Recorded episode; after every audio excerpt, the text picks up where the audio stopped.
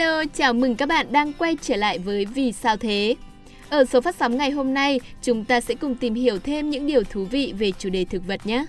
Có lẽ các bạn chưa biết, giống như con người, cây cối cũng biết thưởng thức nghệ thuật. Thậm chí, nó còn tỏ ra yêu ghét rõ ràng với các loại nhạc được nghe nữa. Uhm, nghe thật là không tưởng đúng không nào? Và có lẽ nhiều bạn sẽ thắc mắc rằng cây cối thì lấy đâu ra tai để mà thưởng thức âm nhạc cơ chứ? Ngay bây giờ, chúng ta sẽ cùng tìm hiểu nhé!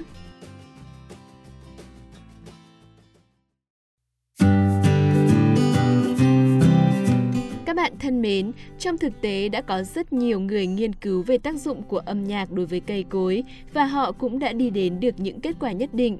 Dưới đây là một số nghiên cứu mà chúng mình tổng hợp được. Đầu tiên, thử nghiệm của nhà sản xuất rượu nho Giancarlo Sinozi đến từ nước Ý. Nhà sản xuất rượu vang Giancarlo Sinozzi là người tiên phong nghiên cứu về tác động của tần số âm thanh tới sự phát triển của cây trồng. Âm nhạc ông lựa chọn là nhạc Mozart với tần số vàng 432 Hz. Ban đầu, ý tưởng của ông Sinozzi bị cười nhạo rất nhiều, nhưng sau nhiều năm thì nhiều người đã phải thay đổi quan điểm. Theo quan sát cụ thể của các nhà khoa học tại Đại học Florence năm 2006, những vườn nho được nghe nhạc có lượng lá dày hơn, dấu hiệu của việc trao đổi chất hiệu quả hơn. Sau 6 năm theo dõi, năm 2012, Đại học Florence tiếp tục cho ra một báo cáo là lượng đường cũng như hàm lượng dinh dưỡng trong quả nho nghe nhạc cao hơn nho bình thường. Dẫu chưa có những kết luận cụ thể hơn về tác động của âm nhạc với sự phát triển của nho làm rượu, ông Sinoji vẫn kinh doanh cực tốt nhờ áp dụng điều này.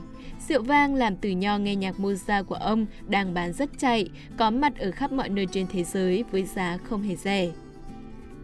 Thứ hai, việc cho thực phẩm và đồ uống nghe nhạc trở thành mốt ở nước Nhật.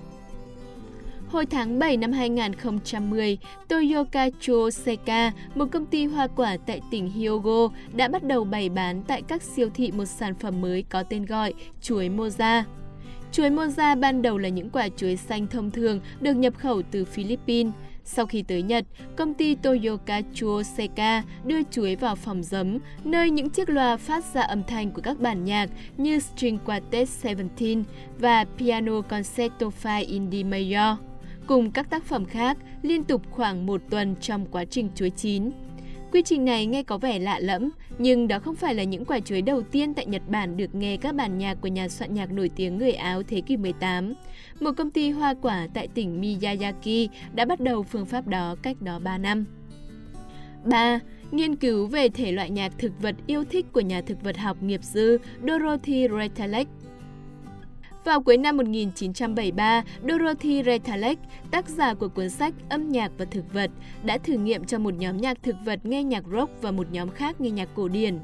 Nhóm thực vật tiếp xúc với nhạc cổ điển, cụ thể là nhạc của Brahms, Schubert, Beethoven và Haydn, thường mọc về phía chiếc loa và thậm chí đan xen xung quanh hoa. Có thể thấy rõ ràng một điều là chúng đã bị nghiện loại nhạc này. Tuy nhiên, nhóm tiếp xúc với nhạc rock lại mọc tránh xa loa và leo lên bức tường kính. Chúng dường như đang cố gắng thoát khỏi những âm thanh đó. Hơn nữa, các nhà khoa học quan sát thấy nhóm thực vật này phát triển bất thường và cho ra lá nhỏ hơn. Kết quả chúng đã chết trong 2 tuần sau đó. 4. Nghiên cứu của tiến sĩ T.C. Singh, trưởng khoa thực vật học tại Đại học Annamalia, Ấn Độ. Ông đã tiến hành thí nghiệm cho thực vật tiếp xúc với nhạc cổ điển và được biểu diễn từ sáo, vĩ cầm, đàn đạp hơi và rena, một nhạc cụ Ấn Độ. Sau thời gian dài quan sát, ông nhận thấy cây bansam, một cây lấy nhựa có tốc độ tăng trưởng vượt bậc. Chiều cao của cây đã tăng thêm 20% và sinh khối tăng 72%.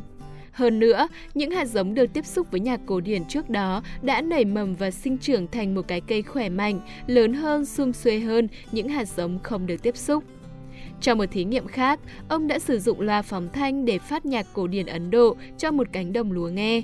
Cuối cùng, những cây lúa ở đó tăng trưởng hơn 25 đến 60% so với mức trung bình trong khu vực.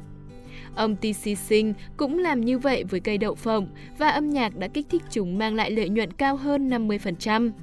Tiến sĩ Sinh cũng lưu ý rằng trong các thí nghiệm mà ông thực hiện, thực vật dễ tiếp thu âm thanh của vĩ cầm nhất.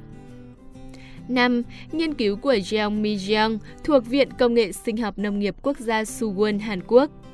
Thí nghiệm này được thực hiện ở một quốc gia khá quen thuộc với chúng ta, đó là đất nước Hàn Quốc xinh đẹp. Theo đó, ông Jeong Mi Jeong thuộc Viện Công nghệ Sinh học Nông nghiệp Quốc gia Suwon, Hàn Quốc đã cho vài cánh đồng lúa thưởng thức các bản nhạc cổ điển. Ông này đã theo dõi biểu hiện gen của cây lúa và xác định rằng không chỉ một loại âm nhạc cổ điển đã kích thích sự tăng trưởng của cây trồng. Họ đã thử nghiệm 14 bản nhạc cổ điển khác nhau, tất cả đều tạo ra kết quả tích cực tương tự. Được biết, nghiên cứu của ông Jeong được kỹ sư người Canada có tên Eugene Canby hỗ trợ. Ông đã cho cánh đồng lúa thưởng thức bản sonat ánh trăng của Beethoven. Kết quả là năng suất lúa mì tăng tới 66%. Đây thực sự là một con số mà nhà nông nào cũng muốn có được. Các bạn thân mến, trên đây là những thí nghiệm tiêu biểu liên quan đến sự cảm thụ âm nhạc của cây cối. Cũng đã có cuốn sách ra đời từ năm 1973 nói về cây cối và âm nhạc. Thế nhưng, cho tới ngày nay, cũng chưa có ai có thể khẳng định 100% sự ảnh hưởng của âm nhạc tới thực vật. Vấn đề nghiên cứu về nhận thức của thực vật vẫn còn đang có nhiều tranh cãi, chưa đi đến thống nhất. Hy vọng trong tương lai, các nhà khoa học sẽ có thêm những nghiên cứu mới và chúng ta có thể tìm được câu trả lời chính xác cho những câu hỏi của mình. Còn bây giờ thì mình xin được hẹn gặp lại các bạn ở các số phát sóng tiếp theo. Xin chào tạm biệt!